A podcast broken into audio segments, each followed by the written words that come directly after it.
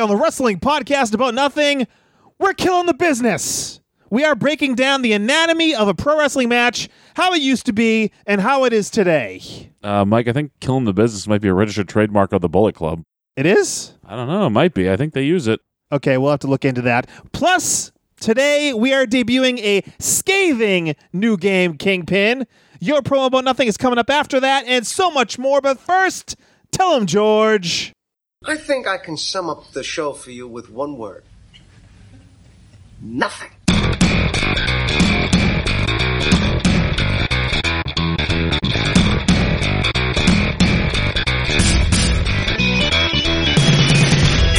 Wrestling fans, there are millions and millions of podcasts out there, but there's nothing like this one. Do you ever just get down on your knees and thank God that you know me and have access to my dementia?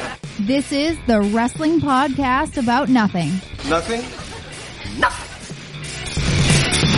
Welcome to the Wrestling Podcast About Nothing, episode 126, a production of Crackpot Podcasts. My name is Mike Crockett. I'm a longtime independent wrestling referee in the Northeast, currently on an extended hiatus from the ring. And joining me, as always, is a veteran of the New England Independent Mat Wars. Now, he is a Ring of Honor wrestler. He is Mr. Inside Edition. He is the Wrestling Observer Zone, Brian Malonis. The Wrestling Observer Zone. Yes. I went to the uh, WrestlingObserver.com. I went to the website, the official website of Dave Meltzer, the other day, saw your face plastered all over it. Well, they wanted to pop a rating. I guess they did because you appeared on a podcast that is exclusive to WrestlingObserver.com. You're aware of this, I hope? Yes. Okay. Antonio the Promise Thomas, we've had him on this Yeah, podcast I'm not before. the face of the Wrestling Observer. But uh, when I went on there, right there was your mug. Your handsome mug. I'm out there, baby. I'm loving every minute You of it. sure are. So you were on uh, Left My Wallet and Greg Polanco, which is the uh, strangely titled podcast of Antonio the Promise Thomas, the former Antonio of the Heartbreakers in WWE. We talked to him a number of weeks back on this podcast. Go and check that out if you haven't heard that. But you're doing the fantasy football tour this past week. Yeah, yeah. So yeah, we talked a little fantasy football, talked a little regular football, talked a little Steelers. You know, it was good. Plugged a little wrestling, plugged this podcast. So, uh, you know, I don't know if you're still a subscriber of the Wrestling Observer, but uh, No. yeah, we get some plugs on there. So You did. yeah, of course. That's much appreciated. so uh, you uh, fully endorse everything Dave Meltzer lives for and stands for, is what you're saying. Uh, no, Mike, I don't condone body shaming uh, of uh, young women out there in the wrestling business. I don't condone that at all. I don't either. Well, you're a big Dave Meltzer fan. That's uh, his forte. That's It's not gimmick. his That- forte, that's his Brian. gimmick. That's not his forte. He, there's, there's- something happened. He apologized for it. It was a, it was a big thing. Uh, Oh, he apologized for it. I mean, he rips people apart for years and years and years, but he apologized for it. So it, it's okay that on Twitter he body shamed a woman who is beautiful and in, incre- in incredible shape, anyways, but totally okay. Oh, he apologized for it. It's all, all better. No harm, no foul. Brian, you're the one on the website. you're the one who's a part of this. Are you on the payroll? I wish I got a payday for it. no, you know I'm not on the payroll. I'd be shilling uh, the Wrestling Observer on sure here. would be. Uh, so uh, yeah, I mentioned the fantasy football tour. You were also on For the Pops this past week with uh, Jamie Jamkowski, Scotty Slade, and your uh, nemesis Bill Neville. Yeah, you know, ironically enough, me and Bill Neville seem to be on the same page, and uh, Jamie and Scotty uh, kind of at odds this week. At each for, other's for the, for the pops might be might be on the might be on the rocks. For the Pops on the rocks. uh, yeah, so you made a couple appearances. You did get a plug in there at the end. yes. Took a long time, but it finally happened. Well, we were talking football. you are talking football. Oh my god. Uh, we're, we're done with this. The Steelers out of it yet? Oh my god. Good God, Michael. You're not uh, enjoying. Well, they played one game, right? Why right? can't you just let people enjoy things, right? You don't enjoy something, so it's stupid and nobody can enjoy it, right? Well, you don't enjoy it. I, well, that could be debated. Reasonable arguments could be made to, to, to, to support that.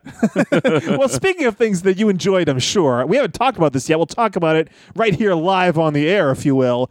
Uh, you were in the company of a former WCW World Heavyweight Champion this past weekend, I sure a couple was. weeks ago at this point. I don't know. Gordy won the uh, won the WCW World Heavyweight Championship? I don't remember that from Ready to Rumble. Well, his, uh, you know, the, the man himself, if you will. Yes. The yeah. man. Yeah, David Arquette. Talk to me about this. He has been making the rounds lately in independent wrestling. I know he appeared for uh, Dave Marquez's Championship Wrestling from Hollywood. I mean, I figure that's probably down the street from him, so that's one thing. But to come across the country to Connecticut to appear for Northeast Wrestling, As a surprise. It was a surprise. Uh, That that appearance was so. Actually, as we record this on Friday night, he's he's appearing for Northeast Wrestling in um, I believe it's Poughkeepsie, New York tonight. But oddly enough, he's like he's, he's filming a movie in the New York area.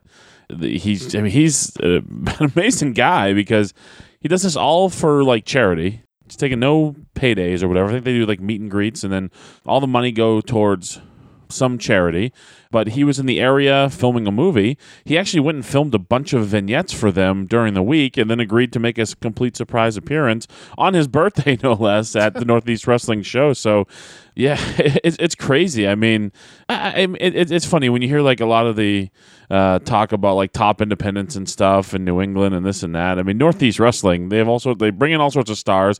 And at a Northeast Wrestling show, here I am with David Arquette, like, I don't know. It was fake life stuff. It was like it's like I had a dream. It's like a weird dream I would have had. I come to you, Mike, and I'm like, so yeah, I had this weird wrestling dream. I was at a wrestling show in Connecticut, and like David Arquette was there for some reason, Yeah. and like that that's what it was like. But uh, I totally, uh, I was kind of stalking him throughout the night. You know, he was doing a lot of things, but I but I was stalking him. I was stalking him, and then at the end of the night, I I'd gotten dressed, and I knew he hadn't left yet. I knew he was roaming around, and he kind of walked in, and I uh, I had my phone right with me. and Oh I- boy. and uh, there's nobody around him. There's nobody else in the locker room. I said, I said, hey, can I? I said, hey, David, can I? Can I totally be that guy and get a picture with you? And he was very cool and obviously took a picture with me. For his birthday, you gave him a gift. Yeah, exactly. I mean, he got to take a picture with uh, bona fide uh, international pro wrestling superstar. So, hey, you're welcome, David. Anytime, man. You know, he asked us to be on the podcast, but I said, eh, you know, It's you know. this is a wrestling podcast. Get out there, do a little more wrestling. Yeah, we'll see exactly. what happens. Yeah, exactly. I mean, you got this cute little acting thing you've done. You know, scream, you know, whatever. But you know, Married to the broad from Friends. Yeah, this guy pulls women like Really? nobody's business. Well, just look at the woman he's married. oh, oh, yes. Yeah, like I don't think they're together anymore. well, he was with Courteney Cox. He's, he's with like a supermodel or something now. Was she like there? he's since remarried. No, Oh, but okay. good for David Arquette. I mean, you talked about the charity thing. I heard like even when he was working for WCW back in the day, he donated his money to Brian Pillman's family. I think is what I remember. I, that could be off about that. It might have been somebody else, but I'm pretty sure that's what it was. He he didn't take a paycheck the entire time I worked for WCW as well. Yeah, I mean, I think it's just a passion project for him. When you're a guy like David Arquette or, or any actor like this, where you've had so much success, I don't know how much he's worth, but it's a lot more than me and you, buddy. Yeah. And uh, I I think you can just do stuff like this. Do whatever the hell you want. Like, you know what? I want to be a pro wrestler, so I'm going to go wrestle on independent wrestling shows. And who the hell's not going to book David Arquette for free? And you know, like, uh, you know, not for free, but like you know, to donate to make a donation to charity. Like, it'd be crazy not to try to have this guy on your show. And it seems like he's getting out there. He's done, I think, probably at least three or four independent shows that I've seen just poking around on Twitter. Yeah, so yeah. there's more to come, I guess. Right? Yeah, I'm guessing. Yeah. So uh, now I just need to, uh, you know, convince Northeast to put me in the ring with him. That'd be that'd be a hell of a matchup. Brian the King versus Gordy. Is that what we're talking about? yes, yes. Now if we just get, I don't remember the other guy's name, but if we just get him in there. one of the greatest wrestling feuds of all time, of course, was uh, Jimmy the King versus the other guy, right? Who's the Diamond other? Dallas Page. That was the, from the movie. Yeah. We talked about. it. I haven't seen the movie Oh my God. We So- gotta review that movie. Maybe that's coming up. Maybe that's on a uh, upcoming episode. On the short Mike. list? Yeah. Maybe we'll do that. but uh, so, like, yeah, that's that was a great wrestling feud, according to you. But we talked about last week the best wrestling feuds of all time. We actually drafted them football style, not a snake draft, a regular draft. But uh, Yeah, I know you cried about, about it being a snake draft. So uh, we heard from Ed Hunt. I've been hearing a lot from this guy lately, and I'm not liking it.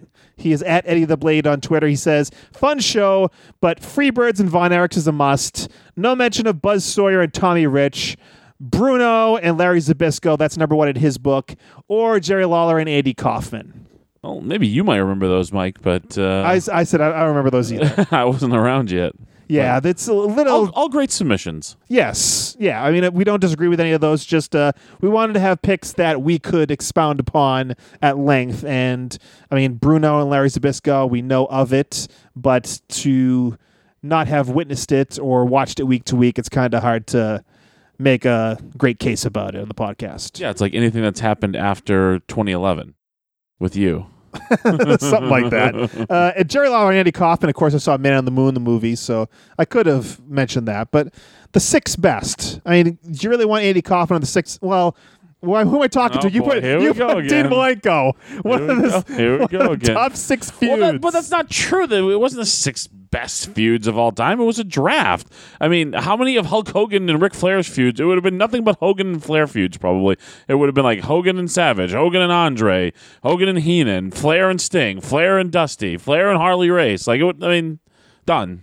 Like None of those people are on the level of a Dean Malenko, is what you're saying. oh my god, you're an idiot. Dean, come on, Brian, just admit Dean Malenko is not in one of the greatest wrestling feuds of all time. I will admit that that was a fantastic and entertaining wrestling feud. One of the highlights of WCW Monday Nitro. let us know out there at the WPAN on Twitter. Come on, back me up on this one. and uh, also John Lee, he's at John Lee Petrucci on Twitter. He said his best feud was uh, also Tommy Rich and Buzz Sawyer. That was uh, it got some buzz like a year ago. Uh, it went up on the network. Their final match called the Last Battle of Atlanta. Uh, I don't know if you remember this. Tommy Rich, like, like, where's my pizza, Tommy Rich? Jesus. yeah, I know who Tommy Rich is. I'm being smart. former NWA World Heavyweight Champion. Don't say where's my pizza. Yeah, exactly. So that that was his feud. Thank you guys for uh, chiming in there. I had a lot of fun with that. We'll do something else uh, like that pretty soon, I would think. well, next year this time. Well, I guess. All right, Brian. BrianMalonis.com is the website where you go to support your favorite kingpin, right? Yes, go to it. Buy something. BrianMalonis.com. Where are you at, folks? Where where you at? so you said uh, you're going to have the Mega Malonis shirts live and in person? Yes, yes, in, in stock and uh, available very soon. Uh, apparently, Halloween is some sort of boom time in the T-shirt printing business. Oh, so, okay. uh, yeah, so uh, It's taking a while. yeah, yeah, and uh, the old kingpin's not a priority anymore. I guess With me, you are, Brian. that's not true. I uh, I sent you some pictures like three months ago to have you throw a couple logos on them, and you haven't been able to do that yet. That wasn't three months ago. I didn't notice it till like a couple of days later, and then it kind of. It's still like a month ago, okay, well, so you've noticed it and ignored it. sure. Oh, all right, Coming so, soon, new so- photos. So you're just like Kingpin. you're just like my wife. Well. all right, we'll see what we can Oh, do we have, we have to talk about the definition of ignoring somebody. The definition of ignoring somebody isn't not hearing them; it's hearing them or seeing them or, or reading their email and just not acknowledging it. That's the definition of ignoring. okay, then I guess I did. You did. You're a piece right, of garbage. We'll work on that. Uh, what you guys can work on is go to thewpan.com. That is thewpan.com, our website for the podcast. Go check out all the ways you can subscribe to the Wrestling Podcast About Nothing. Subscribe on uh, Apple Podcasts. Why don't you write a review? Let us know what you think. Give us five stars. It's always appreciated, as PW would say.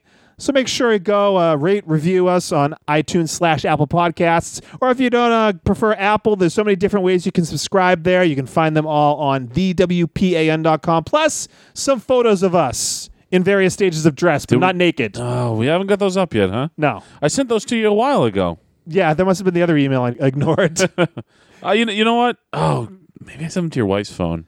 Oh, Jesus. Hey, has the paternity test come back yet? That's what I want to know. Uh, no, it is not. It takes a little while. Oh, okay. you know, it's October, Halloween. It's a it's a big time. You know, I for- noticed he's getting to be a big boy. Now I'm starting to. You're starting to wonder. I know. You're a big boy these days. So. Thanks. All right. Putting Over Podcasts is the Facebook group for the Wrestling Podcast About Nothing for all wrestling podcasts. So go to Facebook, put in the search bar, Putting Over Podcasts. Join us there and talk about all wrestling podcasts with uh, with the boys over there at the Putting Over Podcasts Facebook group. Brian, a number of weeks ago on this podcast, this was basically your suggestion. We talked about the fact that you're a vanity searcher. A little bit. I'm not. I mean, I'm not to the level of like Donovan Dijak or Ethan, or Ethan Page. Right. Yeah, I mean those guys are like would like search variations of their spellings of their names. Like But you found yourself being curious enough to type Brian Malonis in the search bar on Twitter and Yeah. various places and see what the people are saying. I usually search my last name. Okay. You basically said to me this would be something that could become a game on the podcast or, or at least a, a ex- an exercise, if you Yes. will, a new segment. So here it is, Brian. We're calling it Search and Destroy. it's I mean Seek and Destroy, that's that's a tag team. That's also a Metallica song. We couldn't afford to get the, uh, The Metallica song. Yeah, no. so it's Search and Destroy. So I went through and searched on Twitter and various other outlets what people are saying out there about your friend and mine, Ring of Honor's own Kingpin Brian Malonis. I'm sure you hated just seeing these things written about me. I'm sure you were I'm sure you were so enraged in reading the things that people said about me that were that were wrong and you were just you just wanted to come right to my defense. I was just shaking my head like, oh man, this is that's that's that's not right. It all started, Brian. how many how many of these are you under like a pseudonym? None of that, Brian. I would never. I would say it right to your face. But uh, this all started, Brian. You talked about a tweet that you got uh, a number of weeks ago that said ROH didn't sell at MSG. New Japan did. The Elite did. ROH is lucky to be associated with them. Do you think anyone bought a ticket hoping for some hot Punishment Martinez versus Brian Malonis action? Come on. That is the tweet that a few weeks ago on this podcast set you off. Mm-hmm. Yeah, I, I remember that one. And you wanted to drive to Worcester and put your. I did drive to Worcester to wrestle, but You didn't look this guy up? no, he's not worth my time. He's a piece of human garbage, I'm sure. I'm sure he's actually probably bought a ticket to see me wrestle because that's what pieces of garbage like him do. They watch other people do things. Oh boy, I'm salty today, Mike. you are. And I'm so- tired. I'm salty. Let's do this. all right. It's kind of like a little bit of mean tweets from Jimmy Kimmel. Let's full disclosure. Let's pull back the curtain because I like doing this. And and you asked me if I wanted to read them, and I said no. I could never take such such joy away from you. All right, let's start with uh, Krisuke Napamura. I'm guessing that's not his real name Guess not. or hers. He or she says, Malonis and Bruiser? Yep, trying way too hard. There's no team that can fill War Machine's shoes. Jesus. Yeah, because we're tr- clearly trying to fill War Machine shoes. Trying too hard is that a is that a thing? Maybe this person should try a little harder in their life, and they won't be a loser commenting on people again actually doing things on Twitter. Nobody's commenting about this person's life on Twitter, are they?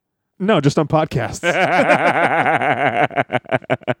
so uh, you're not trying to fill War Machine's shoes. Your good friend uh, Hanson and Ray Rowe. No, well, no, we're completely different. We're not even the same type of tag team. Like I don't even, I don't even see the comparison. Like completely different styles. I, I don't get it. Well, they're larger, and you're larger. we're both bigger than both of them. Like that, and and Ray Rowe is freakishly strong, and and Todd is a, a freak athlete. Like I don't know, I, I don't see the connection. All right, let's move on to this one, which I I'm not quite sure even what this is about. Tara Wrist says, "Oh, I just realized this means you'll hear me caught on tape heckling Brian Malonis for trying to murder a child." I know what this is in reference to. What is it? So this is from Chikara King of Trios, Oh, okay. and we wrestled Mr. Touchdown, mm-hmm. Dasher Hatfield, Yeah. and Dasher Hatfield's son Boomer Hatfield. Oh, it's his son. Yes, It's a little guy. yeah, it's a little guy, it's a little fella. Really? Yeah, it's his son. Did you try to murder him? I did. oh, so this isn't so much a a, a... No, this is guilty as charged. Okay. All right. A, a storyline child. Oh, oh, well, It's not an actual child. don't put back the curtain on Chikara, Brian. Not too much, but I didn't Okay. actually. I just wanted to be known, like I didn't actually try to murder like a toddler or something. all right, all right. Like, like not not Dasher Hatfield's like actual like kid. Murder wasn't the case they gave you? no. Okay. Let's move on to Eric Segrist or Segrist. Wait, the terrible 80s fat guy tag team is called the Bouncers? Really? That's stunningly lame, even for ROH. I always fast forwarded through their matches, so I had no idea they even had a team name. So let me get this straight. Yes. He hates ROH, but he watches the program. Claims to not know who we are, and he fast forwards through all our matches, but knows enough about us to know our name, and that apparently he thinks our matches are bad. Well, he doesn't say he hates ROH. Well, he says it's stunningly lame, even for ROH, Yeah, which I'm pretty, not. that's pretty negative about being pretty negative about Ring of Honor. This is this is another guy whose whose athletic career is is has probably been nothing more than playing PlayStation games of, of wrestling and football and baseball, and and he's gonna sit there and call you know what- you know what I find the people that tend to call me and the Bruiser or any other fat guys in wrestling fat guys are usually fat guys themselves. except for Joe and Quinn. Well, they're little pipsqueaks, Yes. pencil neck geeks, if you will. yes. So uh, you are not an 80s fat guy tag team, is what you're saying. No, if you actually watch one of our matches, you would see we actually break the mold of what you would think guys of our stature can do. Just like War Machine. Except for Ray Rowe's, not a fat guy. Okay, all right. all right, this comes from someone with the handle Wes is calling out Kenny Omega. Sounds like a winner already. Is it me? Or does Malonis kind of look like the blob from X Men? Oh, I remember this. Is I interacted with this guy, and he swore up and down it wasn't an insult. He even shared pictures. But you're calling me th- a blob. Well, the blob in the X Men is a really strong guy who just has a little gut on him. I don't want to be called the blob. Like, that's not a term of endearment. Well, maybe I don't think the blob named himself is the thing. he, he's just a, he's a really strong guy. He's got big muscles. Just a he- larger think, gentleman. I think I will say at least for this guy. I think he actually tagged me in this, right? I somehow came across this, and it was I was I think I was tagged in this, or he, or maybe it was the, the WPAN or something. he replied to somebody else. Yeah, and you were uh, you were yeah. tagged. So I will give I will give this guy credit in that, like he was gonna come at me, he was gonna say something like that, but at least he had the guts to to at me, bro. and he backpedaled like a bastard. I mean, I, I I believe the guy that he that he didn't. I actually it. believed him too. Yeah, but but it's kind of funny. Kind of funny at the same time. All right, let's talk about the Twitter brat. So you know this one's going to be pretty saucy. Oh. I'm sure a lot. I'm sure all spelled correctly too. Is Brian Malonis that guy from the Top Prospect tournament whose finish was like falling backwards onto the other guy? was it? yes. That's well, your finish? Well, I think I used it as a finish early on, yeah, in the top prospect matches. So a, a back senton again. Look at your Twitter name, okay? look at look at your Twitter name. Like you're you're gonna criticize me again for being in the ring on national TV, and that's your Twitter name. Go go crawl in a hole but why are you falling backwards on the guys? to try to hurt them. Oh, okay. Duh. All right. That's what the object of pro wrestling is, Mike. Well, let's move on to uh, Sean Bateman, who has a similar thing to say. He says, I love Ring of Honor, but Malonis' last appearance on ROH TV was sloppy AF, and his senton, quote unquote, is below par. What does that even mean? First of all, I've never seen anybody else in wrestling ever do that the way I do it. So, what's his basis of comparison? I'd like to know what match he's talking about here. Sloppy AF. You're a grown. Is this, is this a grown man? Uh, well, his name is Sean. I, I, All right. Well, this is a grown man using AF in tweets. So, you know, take it for what you will. so you would say your senton is not below par? No, I'd say it's the, the best in the history of. Uh, the, the, it's not a first of all. It's not a senton. It's a backsplash. Okay. I don't. A senton is like the running, jumping. land Well, I mean, I don't do a senton. Land land on the guy with your back. It's I not think- a senton. It's a backsplash. And I've never seen anybody else do it. So therefore, by default, it's the greatest backsplash in the history of uh, professional wrestling. Well, Sean did say senton in quotes. So Yeah, yeah. He's trying to insult me. He's trying to be smart because he's smart. He knows the business. All right. Let's move on to Pumpkin Spice Basic Bitch Oh, okay. on Twitter. okay. Beer City Bruiser is the second coming of Dick the Bruiser. Brian Malonis is a modern day King Kong Bundy. I'm not sure if he's insulting you or not. I think maybe he or she, maybe they're not insulting you. I don't think they're insulting me. I mean, I disagree with it. I know that you're not a big fan. I think we've talked about Yeah. King Kong Bundy in this podcast, and you've used him as a negative example of a big man. Not a negative example, but like the more traditional '80s Right. style big man, which I don't. I don't believe I am. You don't believe you're in the 80s tag team. You don't believe you're in the 80s singles. No, wrestling. because I think we break we break the mold of what you think of when you think about you know big guys. I think we're more in the vein of the Big Boss Man, Bam Bam Bigelow, War Van Machine. Vader. Oh my god, what's wrong with you? You're enjoying this way too much. you're you're giddy. I haven't seen you this happy in so long. You've been sleep deprived. Your wife's yelling at you all the time, I'm sure, because she's sleep deprived. And, and you're always grumpy coming here because you have to trudge up here and do this podcast now. And you are like you're you're busting, Jerry. You're busting. Joe, I hope you choked to death. Oh boy.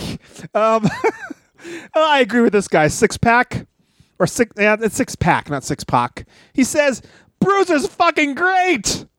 Malonis not so much.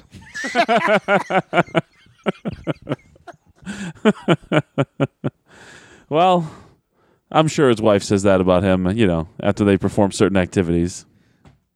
I'm getting mad now. I guess so. Take a big swig of that water for yourself. oh boy. Parched. All right, let's get away from Twitter then. You're, you're getting salty. You're getting upset. Brian's getting upset. This is going on way longer than I thought it would. You've got a lot of material. So let's move on to the reviews of your recent appearances. This is uh, Oh. getting away from mean tweets a little bit. If there's a certain fella that you've discovered, Mike, then I, I kind of know where this one's probably going. There's yeah, there's a guy from a website. I don't know if we want to plug that. No, no, we're not plugging that. We- We'll say this gentleman. He's a. I, I found him on Twitter and blocked him. He's a fat little troll. Wow, hit me in the right place, Brian. he shares the same name as a certain Miami Dolphins running back from the '70s. and former American Gladiators uh, color man. Yeah. yes. Yes. Yes. See if you can figure that out. But he talks about Brian's recent matches here. I got a couple of them I just want to read to you. Um, Coast to Coast versus the Beer City Bruiser and Brian Malonis from a few months ago. Great match. Happy with that match, were you? Very happy with it. Well, Brian, what the hell happened here? At one point, LSG gets cut off, and Malonis nearly drops him on his head with a Dominator. It could have been really bad. Why what are you doing nearly killing people? Well, if you would have watched the match, you know that's not the case. I'm reading this guy's rec- account of it. He watched it. He's a guy who's not in the wrestling business, who's never stepped foot in a professional wrestling ring in his life, who's trying to be a critic. Can't actually do what we do, but he's an expert on it. Oh, well, Brian, I mean, Bruiser and Malonis are okay as a tag team. And while he, this guy has his issues with Bruiser at times, he's much better on his own and can actually deliver quality matches, while Malonis simply comes off as a poor professional wrestler. I'm actually shocked to get used as much as he does, especially when there's better talent out there to use. A poor professional wrestler. I've been described as a lot of things in my life, but as a poor professional wrestler isn't one of it. I'd actually challenge this guy and say, I'm not a poor professional wrestler. I'm a very good professional wrestler, and I truly believe I am one of the best professional wrestlers on this planet, Michael, and I deserve my spot in Ring of Honor. So there's that. So you didn't challenge him, though. You just went and looked him up and then blocked him without uh, incident. Yeah. Just I saw these reviews and I just found him on Twitter and blocked him so he can't ever see my tweets. All right, let's move on to the most recent TV appearance that you had, Brian. ROH Tag Team Champions, the Briscoes versus the Bouncers, Bruiser and Malonis. Well, after the break, Bruiser hits a big boy senton, and then Malonis hits a stupid looking backsplash for two.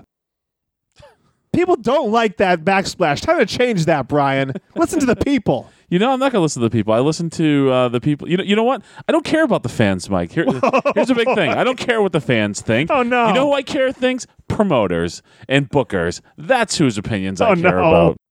oh, and, oh, oh, and by the way, we're fucking bad guys. You're not supposed to like us, moron. Thank you guys for downloading this podcast and listening and interacting with us on Twitter. Really appreciate each and every one of you. I'll be replaced.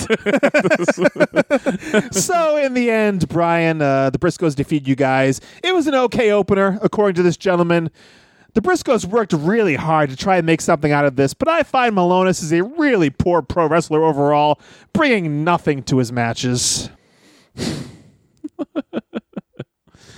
Well, you know this this chump knows. You know, I mean the the people who run Ring of Honor, he knows better than them, and he knows better than the guys I'm wrestling who who have matches with me and and and seem to be okay with me. But he knows better than them. He clearly knows better. Some chump on a on a on a hack. It's not even a good wrestling web. It's not even like a website like the Observer. It's some hack wrestling website where where they just watch and criticize and do things like this so guys like me talk about it and you know this guy's a hack poorly you know i should just rate his writing skills it's it's a hack job very poor What do you want to do to him?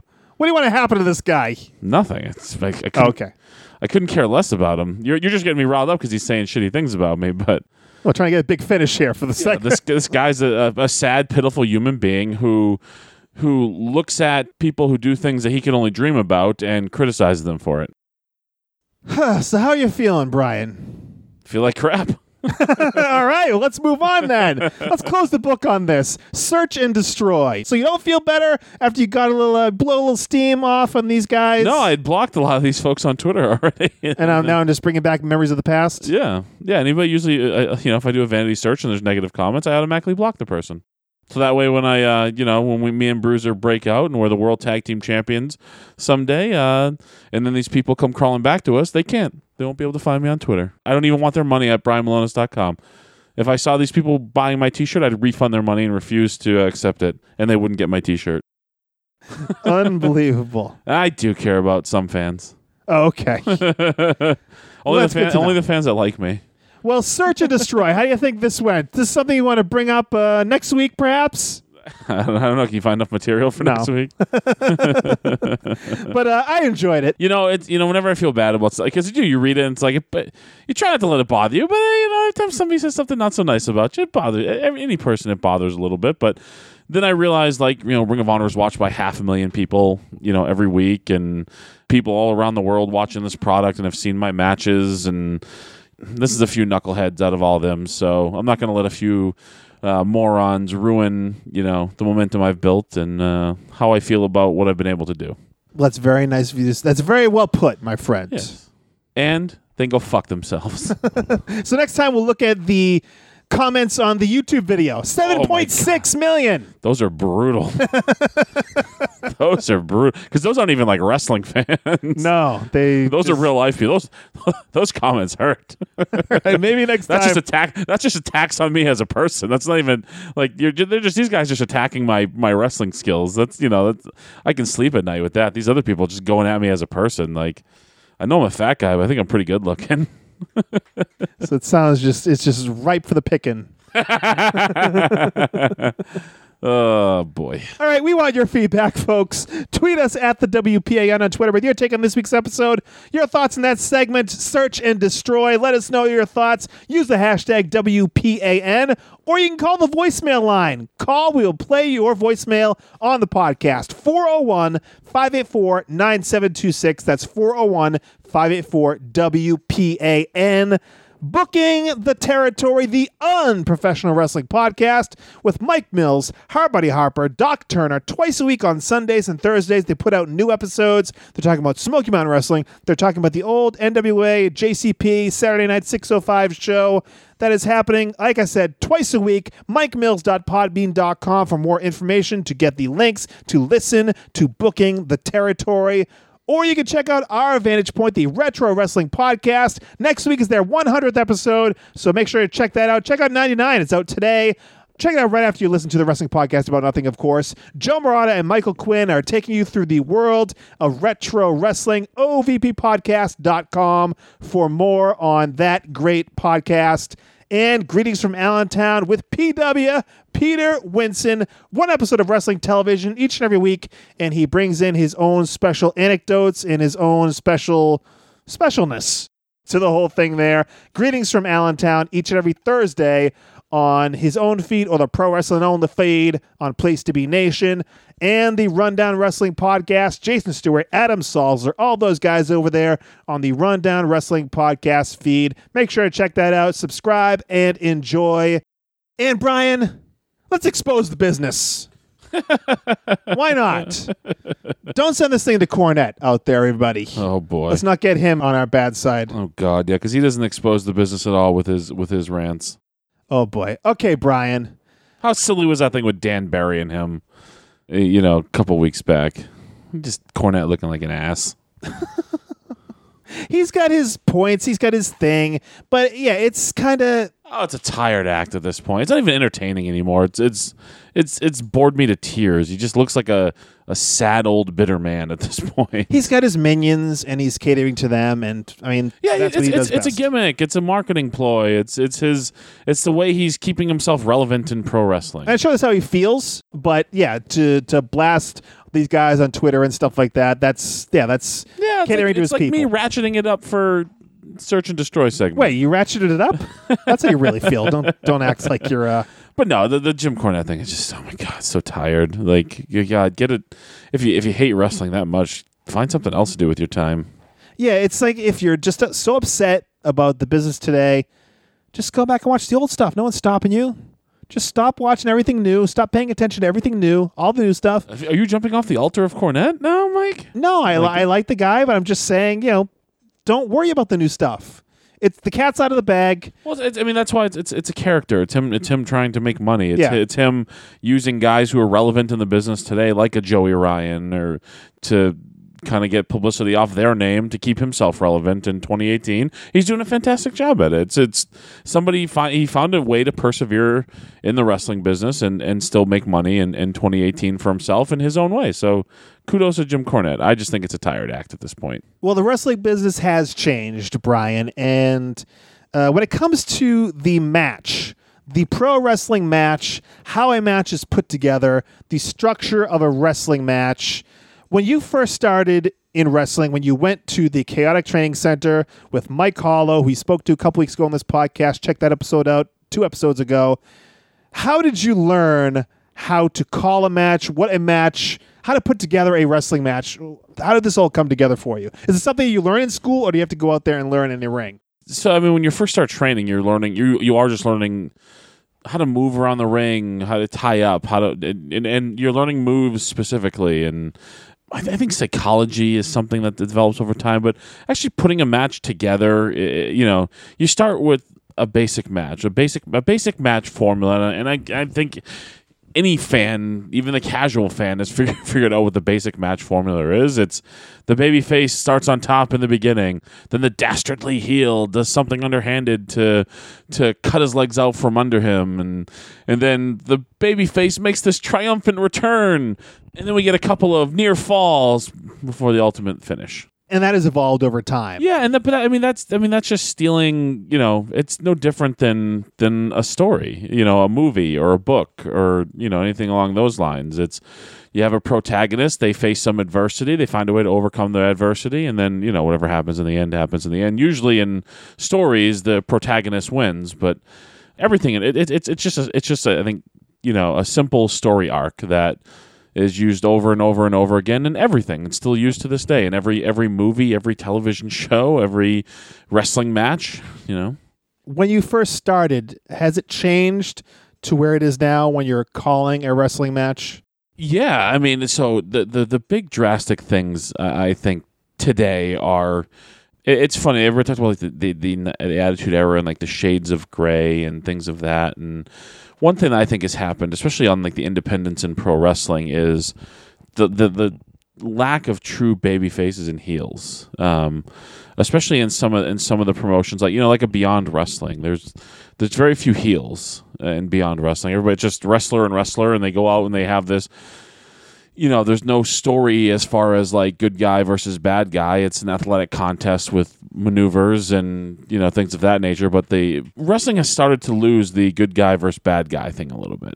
And I think when we were learning, it was as a heel, you don't want to do anything that will cause the people to cheer you. Even if you had the ability to do a moonsault as a heel, don't do that because people will they'll like it, they'll cheer for it. So like when I, I was learning, it was a heel is a guy you don't like. You don't want to do anything to get people to cheer you, and that has certainly changed over time. Yeah. Oh, yeah. I mean, especially again, it's so different, and I, I think it's very different when you talk about um, match styles. When you talk about like WWE versus the Independents, or even, or even Ring of Honor. Ring of Honor is a company where there are defined heels and baby faces, and they tell you know they tell stories. Now there are very athletic contests in in, in Ring of Honor. That's kind of like the hallmark of the promotion, um, and I think a lot of the movement towards the you know the style of today was inspired by the early days of Ring of Honor, but you know with them being a television product now, they've gone to more of the storytelling mode, the babyface versus heel mode, where uh, again on the independents, it's it's more about the the athletic endeavor. You know, it's it's about the the physical nature of the contest, which for me, like I I, I can appreciate it, but it's certainly not it's not what we grew up with. It's not what we learned coming up in the business. It was about good guy versus bad guy and telling and telling that story. And but now, like again, there's no real true heels. Um, so that's why heels go out and do cool, all this cool stuff. And and a lot of times you'll see matches where the heel outshines the babyface.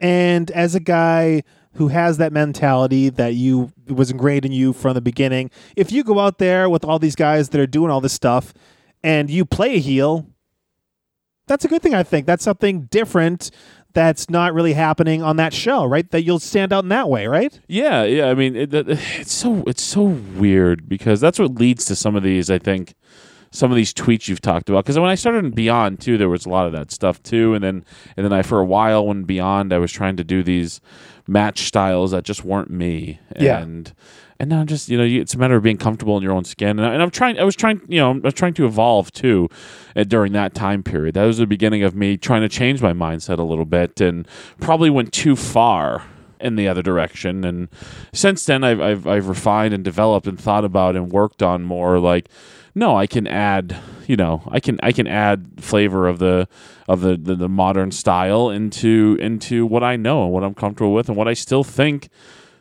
wrestling fans will still get caught up in. Everybody gets, I mean, whether it's a movie, whether it's a pro wrestling match, people get caught up in a good story. You know, people people like good versus evil. Now, what's good versus evil in 2018 might be a little different than what was good versus evil in 1988. Yeah, because you came from the school of you're a big man, you shouldn't be taken off your feet by anybody, maybe once in a match.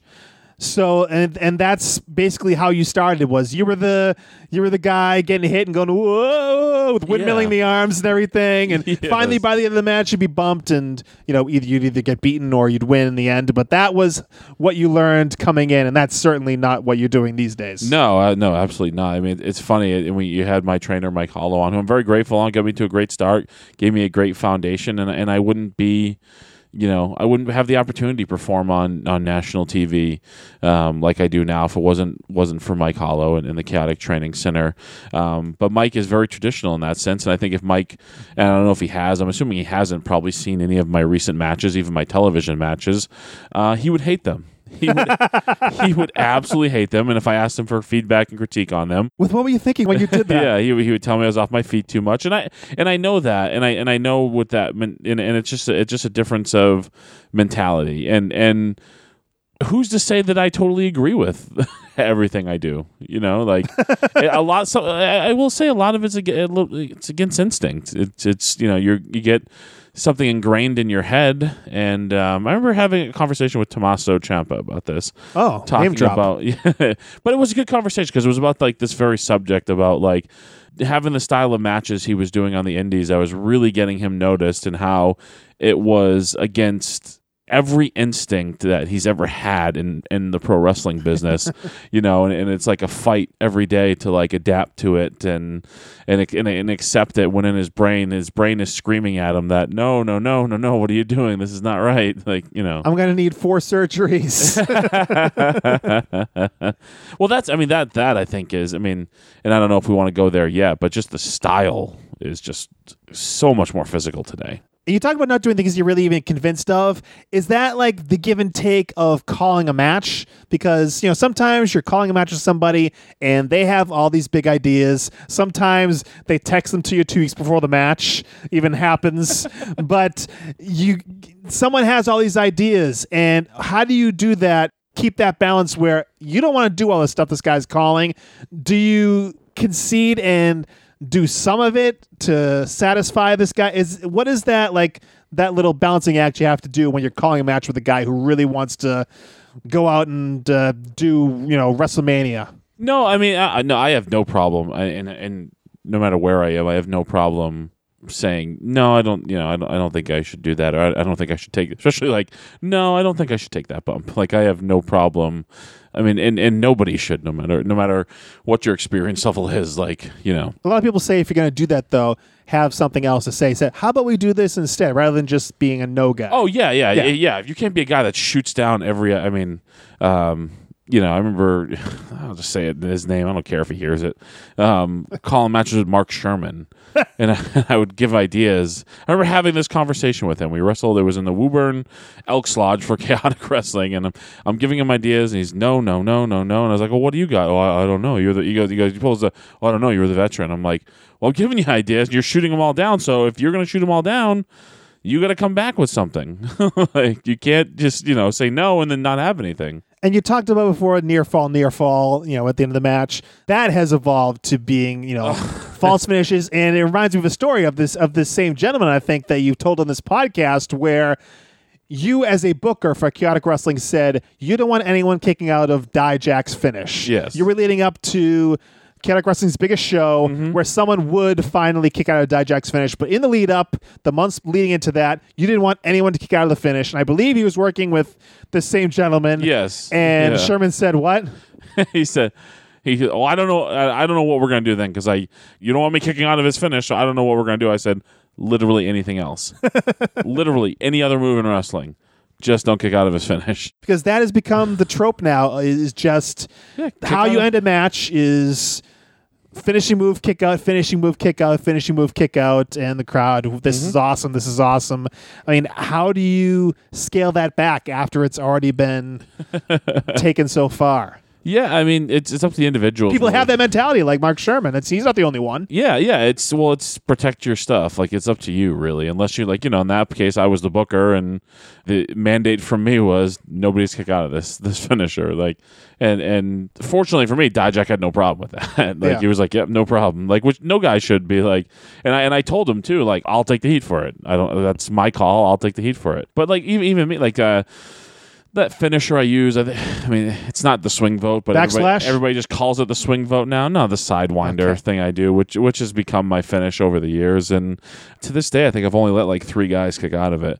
You know, it's just it's just up to you to protect it, and I, you know, it's up to guys to protect their own stuff. You know, even like as far as you know, I think of some of the things me and the Bruiser do. Um, you know, we do the superplex frog splash. We can't just let guys be kicking out of that like crazy, or we do the bear hug leg drop. You know, like we can't even you know. You know, in a in a recent match that hasn't aired yet, you know, we Oh. dropped it on somebody. You know, we, but you can't just have people kicking out of it willy nilly, or it's not going to mean anything. Now, calling matches. This has certainly evolved. There's a lost art, some say, of calling it in the ring versus calling every single move, every single spot, every single punch, kick in the back before the match. Well, this goes in cycles, though. Okay, let This me go- know. yeah, this goes completely in cycles. I've been out, I've been away from the uh, locker room for a little while, Brian. But no, I mean it's very much like that right now. But when I first started in, in- at the Chaotic Training Center, that's how we did things. Like the early matches I was calling, especially in class, where we put the whole thing together, everything, put the whole thing together, and that's the way we were taught to do it. Um, and then we started having Dr. Tom Pritchard camps, and he's the one that came to the Chaotic Training Center and started you know started that mentality and and and the one thing you know again mike hollow was very good at too was and he him and jamie talked about it on this podcast their objective was to get people to wwe so they were very in tune with what wwe was looking for what wwe wanted and tom pritchard came and this was his way of doing things and they very you know coach very smartly started gearing us towards you know the ability to call stuff in the ring um, which is still to this day is I'm way more comfortable. I'm way more comfortable going out to the ring with nothing called than I am with having to remember 17 spots. And speaking of Hollow, uh, you talked about the fact that everyone's calling everything early in the days of chaotic wrestling. I remember an incident, I think we talked about it before, where John Walters, who recently returned to chaotic wrestling uh, last week, and Vince Vicallo went out to the ring for a tag team match on a chaotic wrestling show. They thought they were wrestling Scarecrow and Mike Stud, I think. They called everything in the back. They called WrestleMania in the back. Every every single punch, every single kick, everything was called. This thing was going to be a five, seven star classic. And then Hollow and Dukes come out dressed. In. Oh in, no, the Hollow Oh. and Dukes didn't come oh, out. okay, the Annihilators. Yes, thank me. you. Seek, seek and destroy, not search and destroy. Kayfabe. they, they came out and basically blew up their whole match. They were teaching these two guys a lesson who were just going out there, who were just you know in the back calling every little thing, and they just switched up on them at the last second. Both their trainers came out to wrestle them, and Do you remember the show in Norwood, Massachusetts for Chaotic Wrestling Yes. where nobody knew their matches before? Well, I mean, I guess I can reveal now. It's all these years later. Me and Handsome got the uh, booking sheet. got the no, we got the we got the the heads up that we were working that night. We were the main event, and they tr- they actually trusted us at that point, like to because they know they knew me and Handsome were actually very comfortable with calling things in the ring. So they they told us like, hey, you know, if you guys want to put a couple things together, you can, but just give you a heads up, you're going to be the main event. So. So they wanted a good main. They wanted to make sure the main event was was going to be good because, Lord knows, the rest of that show could have been a train wreck. so you said that, that it's been going like in cycles, Yeah. calling of the ring. What what is it like now? And I think well, now it's call everything. It's it's it's call everything. It's- Especially for TV, you work in TV now for Ring of yeah, Honor, and, right? and, t- and working TV is a little different because I mean you get eight minutes on TV, and that's that's a really long television match on a, on an hour long television program. Um, you know, when you when you get to TV and you th- you got six eight minutes, like you go to an indie show and you got six or eight minutes, you're like, oh, what the what the hell? I don't I don't really have much time. When with TV, you get six or eight minutes, you're like, wow, we got we wow, we have a long match, or like the you know you, you get ten or twelve, you're like, holy smokes, like we really got a long match. Like I remember, um, you know, when last time we were in Vegas, me and the Bruiser were part of a gauntlet match, and we had three segments, and I think we were out there for like. 16 minutes or something like that. Like that's just an enormous amount of television time. Sucking wind.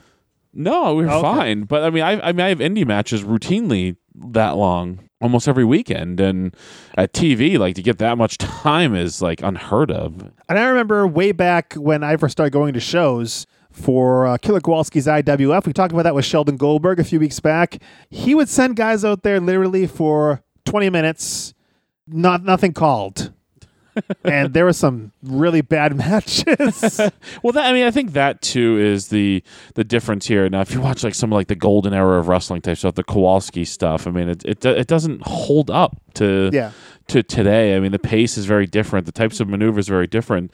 I mean, the one thing Walter was known for was his motor. So his matches were tended to be, I think, a little more fast paced, a little more intense, because his cardio was just ridiculous. And, and and so he was cutting edge. But those matches tend to be longer and slower where then you got to the 80s you start to get to that era of pro wrestling and, and WWE and it's a little bit more cartoonish and winding up on the punches and one of these and you know that type of stuff. And and then you like kind of like the attitude era where shoot reverse whip off the ropes close you know, Yeah. every- everything's off the ropes you know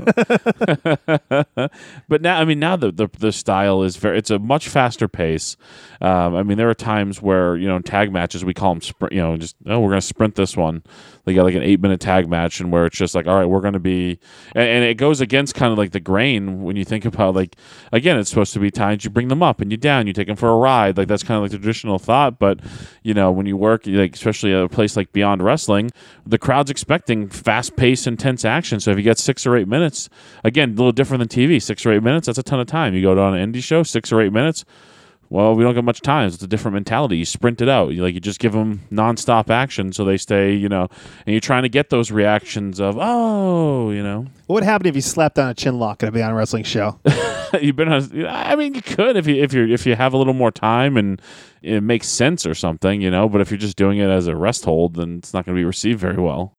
All right, the big bumps. That is something that is just that hasn't gotten any better. It's just getting bigger and bigger and I mean, how much further can you go with like the bumps on the apron, you know, all this ridiculous stuff that's going on now? How how do you dial this back once it's as big as it is? It's educating the fan base, and, and it, it, it's not going to happen overnight. Letting them know that is the outside is the hardest part of the ring. yes, but just just in general, it, it's the you know, and I, and I think I think WWE has done it a bit with like the tag matches at NXT at the NXT level, especially like you know the revival and DIY. Like uh, there were very traditional aspects, especially with the revi- all the revivals tag matches, very traditional aspects to their to their tag matches, isolating the ring, isolating the opponent, you know, those sorts of things. And you have to re-educate the fans and almost like reteach them what what's good and what and what's bad or not. And you know, you have these good matches that are in the more traditional style, and people still get into them, and that's when oh no, this is really good. So it's it's it's a re-education thing, but it's also too that there's different types of pro wrestling fans and, and guys and girls in the business have to be smart enough to understand the type of audience they're working for. Now I see I see people go out in the beyond wrestling crowd and they work a very like WWE style, you know, heel babyface matchup and it's not well received.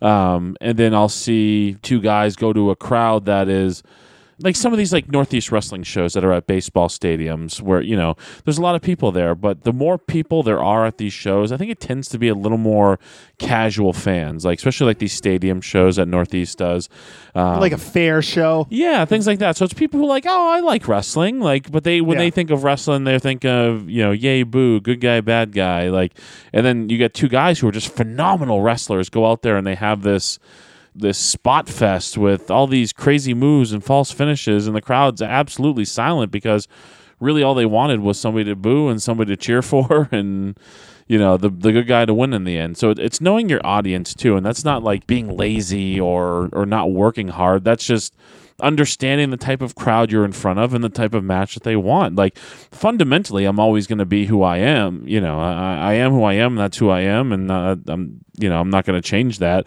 But I do adjust things that I do and, and the style that I wrestle for the type of audience that I'm in front of. And if you don't do that, it's kind of silly. You should be doing that. Well, overall, how do you think wrestling will adjust in the future? Do you think it's going to go back like you talked about DIY and revival? They brought some of the old school stuff back. Do you think it will turn back like that? Do you think it's still got a ways to go in terms of escalation? Where where do you think this goes from here? escalation wise I, don't I don't know how much further it can go. You know, I look at I look at some of my friends or I look at even like a guy like, you know, we'll talk about Hanson who's, you know, very guy very close to us. He's actually a listener of this podcast, listens all the time. So he's gonna hear us talking about Uh-oh. him. But I think about um, when he was out working the indies and working New Japan and all the crazy stuff he was doing, the flips almost every night off the top rope to the outside and things of that nature, and just the toll that takes on your on your body. The toll that takes on your body, even doing it only occasionally, is incredible. Yeah. and just the regular pounding that your body takes in a professional wrestling match is incredible.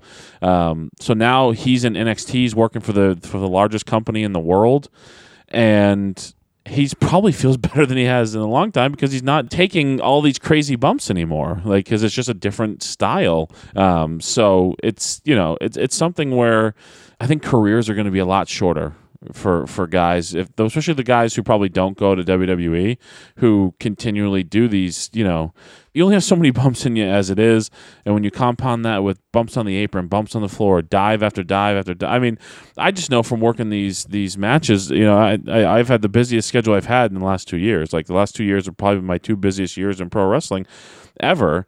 And I mean, I'm all beat up, and a lot of it isn't from like bumps and stuff. A lot of it is just from catching human beings, like ranging from 150 pounds to 350 pounds, like guys who jump on me and I have to catch and, and, and maneuver. And so I'm beat up from catching them. I can't imagine how these guys feel from landing this stuff. So the indie guys don't really seem to be slowing down. I don't think they're going to be slowing down. I mean, the younger they are, the dumber they are in Yeah, well, you terms feel- of you what know, they feel about their bodies. I mean, we're you're much older. We're but- salty old veterans. No, but it's not even that. It's just when you're when you're young, you feel invincible. You feel you know, especially if you're at your athletic peak, you're twenty something years old, you're doing what you love. The crowd is going crazy, like it's adrenaline rush, and you feel impervious to pain at that age. Like we've all been there in the twenties, and you don't think anything's ever going to catch up with you, and then eventually all catches up with you at some point. Yeah, I've seen X Pac say like, "Yeah, you know, I tell these kids they got to slow down, they can't do all this stuff." But you know, some guy said that same thing to me way back in the day, and I ignored him as well. So yeah, yeah. that's the way it's going to go. Yeah, so I mean, I think I think it's going to continue. I mean, I would like to see, uh, you know, and I and I'm, you know, I I think somewhere along the line we've almost lost a little bit that, like the whole object of this was entertainment, and you do it, and you're able to get up the next morning and live your life, and um, I think we've lost that a little bit. I think some of the stuff is a little too, Yeah. you know, People uh, dragging ass into work Monday morning. yeah, and I I mean, and, and and hey, respect to the guys that go out there and do it. There's a market for it, and and putting your body through it is something I would never be willing to do. So kudos to them. But I just can't believe in 2018, like death matches are a thing again.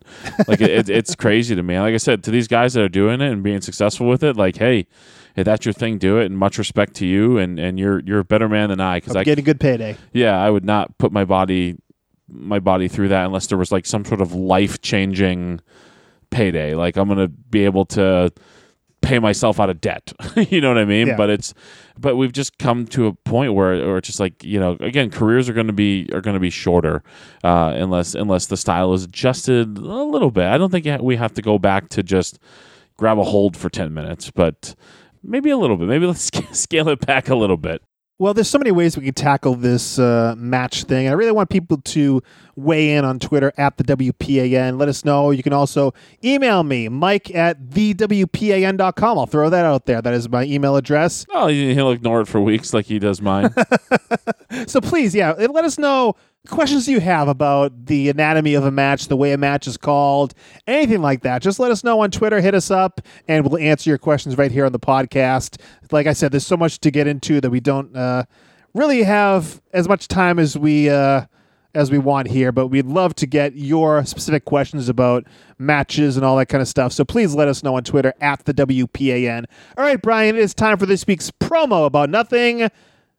But before we get into that, you are hitting the highways and byways, crisscrossing this great nation of ours, plying your trade as a professional wrestler. And you got them dates. I do, Mike. I actually got the rest of the month off. Really? Yeah, much needed. Rest them bones. yes, a much needed little break for uh, for the Kingpin. Much appreciated. Uh, but I'll be back at it in October. Uh, October fifth, I return to Chaotic Wrestling in Lowell, Massachusetts. Wow. Yeah, I'm Back again. I, am back, baby. I'm back, and uh, you know, I said it last. I said it. Well, I guess it was last night now, but as recorded. But last week in Woburn, I said it on the mic. It was good to be home. I don't get to chaotic wrestling as much these days, but I'll be back for a nice little stretch now. And You uh, grabbed the mic unauthorized? no, no, I was told to grab the mic. Say, Thank ju- you very much. That's much. all you said?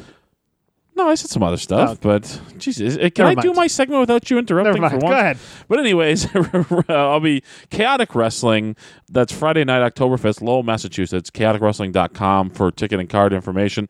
The very next week, Mike, uh, there's also a little event that weekend going on as well. Uh, Mm-hmm. Yes, uh, one that I think I think we'll both be attending. Oh, a, a union. yes, yes, but yeah, I'll be there. I got a couple dates around, around that. Really? So I'm gonna be a little you bleary. doing, doing a run in? I'm gonna do a little bleary. I'll be a little bleary eyed at this event. on uh, Gonna spandex under your uh, tux there? yeah, I'll be catching some quick flights and and then driving and but whatever. It'll it'll all be worth it. But uh, Friday night, October the twelfth, uh, I'll be in Baltimore, Maryland for Ring of Honor's Glory by Honor. Me and the Bruiser will be up to something, I'm sure that night. But no uh, good. Yes, but we're making our. Uh, this actually this actually be my Baltimore debut. I haven't I haven't yet wrestled in Baltimore for Ring of Honor. So uh, That's this, true. Don't they haven't had TV tapings down there yet? no, no, it was when you were there? Not not since I've been there. They haven't Really? had uh, no, they haven't had TV taping. Yeah, this isn't a TV taping either. This is a uh, this is a well, it'll be it'll be an Honor Club, you know, Honor Honor Club exclusive show that you can get by subscribing to Honor Club. So get on over to Ring of Honor or ROHWrestling.com and, and subscribe to Honor Club, and you can see this one live on. Millsy will uh, see it. yes, he will. Why don't you get it, you bum? I'll pony up. Friday night, October the 12th, ROHWrestling.com for full ticket and card information. And then the 14th, I return to the place I just lit on fire a few weeks ago, Mike, the ECW Arena, 2300 Arena, Wow. Ring of Honor International TV taping. Me and the Bruiser will return there. Uh, no doubt we will be uh, welcomed with open arms by the fans of Philadelphia after that showing we had against the Bullet Club, which you can see very soon on ROH television. Another main event, I'm sure. yes, and then uh, the following week, Mike, something I'm actually very excited about. I actually got two things I'm very excited about. Um, I can't wait for your reaction to one of them. Okay. But but uh, October the twentieth, Saturday morning, I will be hosting a seminar. All right. Yes, from 11 to 3 p.m. I'll be hosting that with Atlantic Pro Wrestling. Uh, this is a seminar for trained wrestlers because actually there's going to be uh, there an opportunity for top performers at this seminar to perform on the show that night.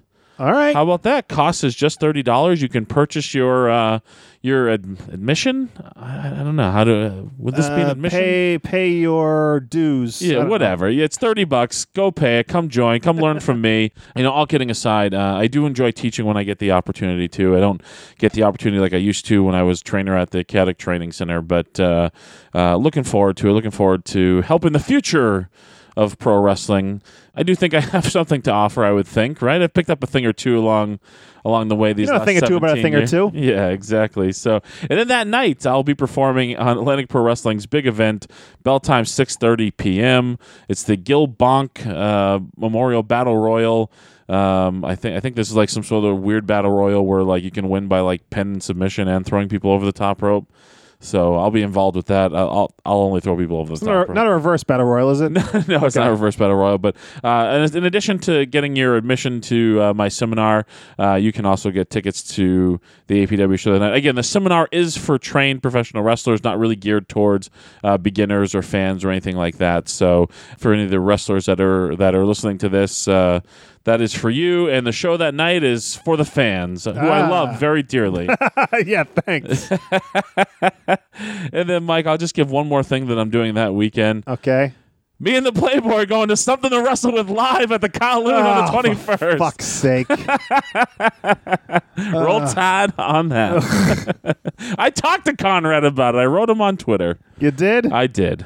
And what did he have to say? Uh, well, this is this is after he followed me on Twitter. So I, I, I reached out and just said, "Hey, I'm a, big fan. I'm sorry I missed you in Nashville when you were at Ring of Honor. Uh, hopefully, I get to meet you uh, when I come see you in Boston." And uh, I forget what he said. Just said, "Oh, sounds good, Brian. Thanks. We'll see you there." Or something like So that. So maybe they'll get you on stage and you can plug the podcast? I don't think that's going to happen, Oh, but okay. uh, I'm looking. I am looking forward to that. I'm, I'm, I'm excited. I'm sure you are. I'm sure there'll be lots of luminaries in attendance that uh, I'll be reporting back to you. Thank you very much. All right. If you want to book the Kingpin, uh, email Brian Malonis at Comcast.net. Try to book him on the date of something to wrestle so he has to cancel. Uh, DM him on Twitter also at Brian Malonis. All right, Brian. Promo on Nothing Time. The year is 1992, and we've spent some time in WCW, spent some time in WWF. Let's go back to something we know and love. The United States Wrestling Association. Memphis. Memphis, Tennessee, Mr. Lawler. so, uh, Brian, do you know what the number one podcast is right now? Not wrestling, the number one podcast. Oh, um, is it Joe Rogan? No, No. Okay. I it's a don't know that. podcast called Doctor Death. True crime podcasts are like the thing, Serial, all those things. This one's called Doctor Death. So let's try to piggyback off the success of that and present to you from the USWA Doctor Death. He's here, and Nurse Cratchit. Both of them. You're not saying Steve Williams though after Doctor Death. I'm like, getting a little nervous here. Dr. Death and Nurse Cratchit. They're with Dave Brown right now. It's this week's promo about nothing. Oh, here they come, right here. Oh my goodness! I'm sure I want to talk to him either. Scheduled uh, to go in a match. Freezer Thompson has uh, climbed up uh, into the ring right now, and uh, you're. You need to say ah.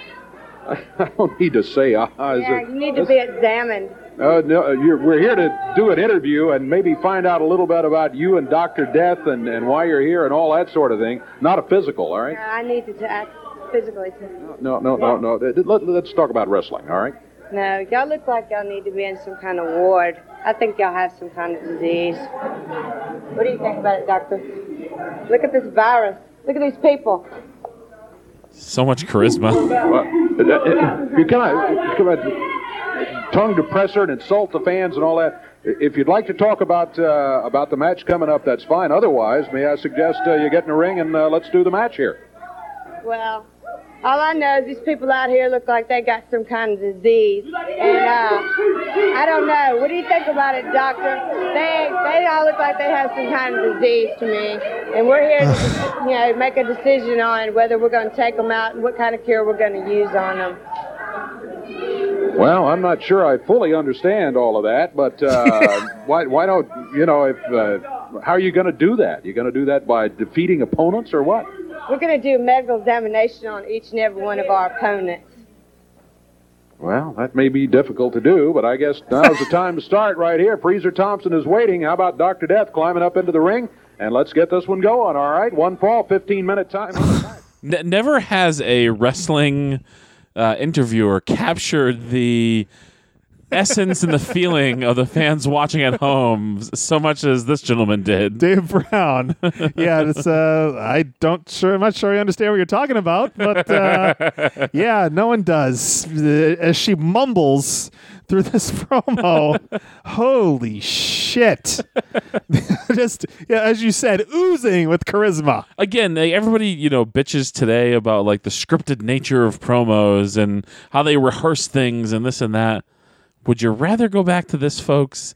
Because for every for every Randy Macho Man Savage and Hulk Hogan and Dusty Rhodes and Ric Flair and Arn Anderson, there's probably a million of these ones floating out there. Hey, this looks like a lady that was begging for chains outside the liquor store. they just said, "Here, put this Halloween outfit on. You're Nurse Cratchit." Yeah, I mean, couldn't you find like a? You think like when you think back of like like naughty nurses or something like that, like Kathy Chaos and Chaotic wrestling. Oh goodness! Very bosomy gal. you know that Jayne Mansfield has some big breasts. but I mean, yeah, I don't, I don't, I don't know, man. This was in, this was interesting stuff. Like uh, Painful. yeah. I'm, I needed a pill after that. well, you know, they, you look like you have some sort of disease, Mike. Uh, sh- did she get that across? I think she got that. I think she was told to hit that line. Two or three times, I guess. yes. And she has a bedpan. yeah, just walking around holding the bedpan. Why not? So who is Doctor Death? Doctor Death is no, it's not Steve Williams. I know you thought that once you saw him in his scrubs. He has like that mask over his I face. kind of thought it was Steve Austin. Uh, it is not. uh, I mean, we know USWA really has no qualms about stealing an existing wrestler's name. We've done the Warrior on this show uh, from the USWA, but this guy, Dr. Death, his name was Kenny Kendall, a guy who did jobs for WWF and WCW. Nurse Cratchit is Connie Cook, who is the wife of another WWF slash WCW jobber named Bob Cook. All right. So they didn't get her off the street, but uh, I mean, she didn't seem really uh, keen on doing this whole thing. You, you know, you know, Mike. I'm starting to think they weren't a real nurse and doctor. No? No. She was an articulate, passionate lady, really believable as a nurse. Uh, well, I mean, then they're going to do a mental like we're going to do a mental examination on all our opponents. Well, I don't know how you're going to do that. that might be difficult to yeah, do. that's what I Yeah. Like, it didn't really seem like it was well thought out. Like w- why this doctor and this nurse are coming to. All Dave Brown wanted to know why are you here. I'll tell you what. For as bad as this promo was, I'm a fan of Dave Brown out of this because he captured what I was feeling perfectly. Yes, he is a, a hell of a guy. A hell of a guy, Dave Brown. Tried to hold it together, but he should have cut it off much earlier than he did. I think he tried to a couple times. When he, earlier on, he had said like, "Well, why don't you get in the ring then?" yeah, but then he asked another question. So, uh, Dave, you they weren't leaving. could have been a little more concise, but Dave Brown did do his best to hold this whole thing together. All right, you heard this promo about nothing. If you want to see the full picture, and believe me, you re- probably don't want to, find the link to the video in the description of this episode or at the thewpan.com. That is the thewpan.com. All right, we'll be back next week, next Monday, for episode 127 of the Wrestling Podcast About Nothing. Till then, he is the Kingpin Brian Malonis. I'm Mike Crockett. Big ups to Mucko, and thanks for nothing.